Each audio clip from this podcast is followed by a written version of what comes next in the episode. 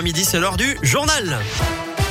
Et c'est avec vous, Philippe Lapierre, bonjour. Bonjour Eric et bonjour à tous. Est-ce que ça roule bien, ça va? Ça roule bien à Lyon, Ouais. pas de difficultés particulières sur les grands axes, un petit peu de monde en centre-ville comme d'habitude, euh, du côté euh, notamment des quais du Rhône, à Vèze ou encore sur le boulevard Stalingrad, mais vraiment rien de méchant.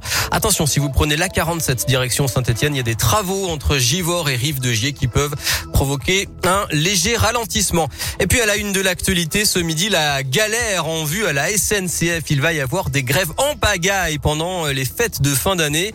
À trois jours des vacances, il va falloir penser à s'organiser, Céline Bouchard là. Oui, en Auvergne-Rhône-Alpes et plus généralement pour les TGV Sud-Est, trois syndicats appellent à la grève les vendredis, samedis et dimanches des trois week-ends des vacances.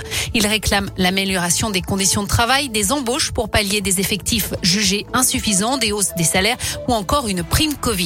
À noter qu'un mouvement est déjà en cours depuis hier et encore aujourd'hui mardi sur les TER de la région et que des appels à la grève ont été lancés pour les contrôleurs des Alpes et les agents de la région lyonnaise pour vendredi prochain, le 17. Alors, quel impact sur les déplacements des voyageurs? Il est encore trop tôt pour le dire.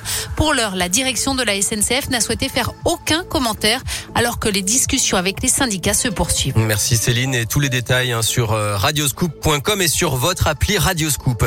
Dans l'actualité, les suites de l'opération antidrogue menée samedi dernier à Vénissieux, les policiers avaient démantelé un point de deal dans le quartier des Minguettes avec 1700 euros et du cannabis saisi. Les deux suspects arrêtés ont été condamnés hier en comparution immédiate à huit mois de prison ferme et placés sous mandat de dépôt. Une nouvelle saisie a par ailleurs eu lieu hier soir, toujours aux Minguettes, avec euh, cette fois 249 grammes de résine et 85 grammes d'herbe saisie. Contre euh, la précarité, les temps partiels imposés, contre les salaires de misère, les salariés de l'animation et de l'éducation populaire sont en grève aujourd'hui et demain avec des manifs. À Lyon, c'est ce mardi à 13h au départ de la préfecture et à nouveau demain à 13h30 devant le rectorat. Conséquence, des restaurants scolaires sont fermés ce midi et les accueils périscolaires du matin et du soir sont perturbés. La cinquième vague de Covid avec un taux d'incidence qui a grimpé à 732 cas pour 100 000 habitants dans le Rhône. Et dès demain, les plus de 65 ans qui n'ont pas fait leur rappel pourront perdre leur passe sanitaire.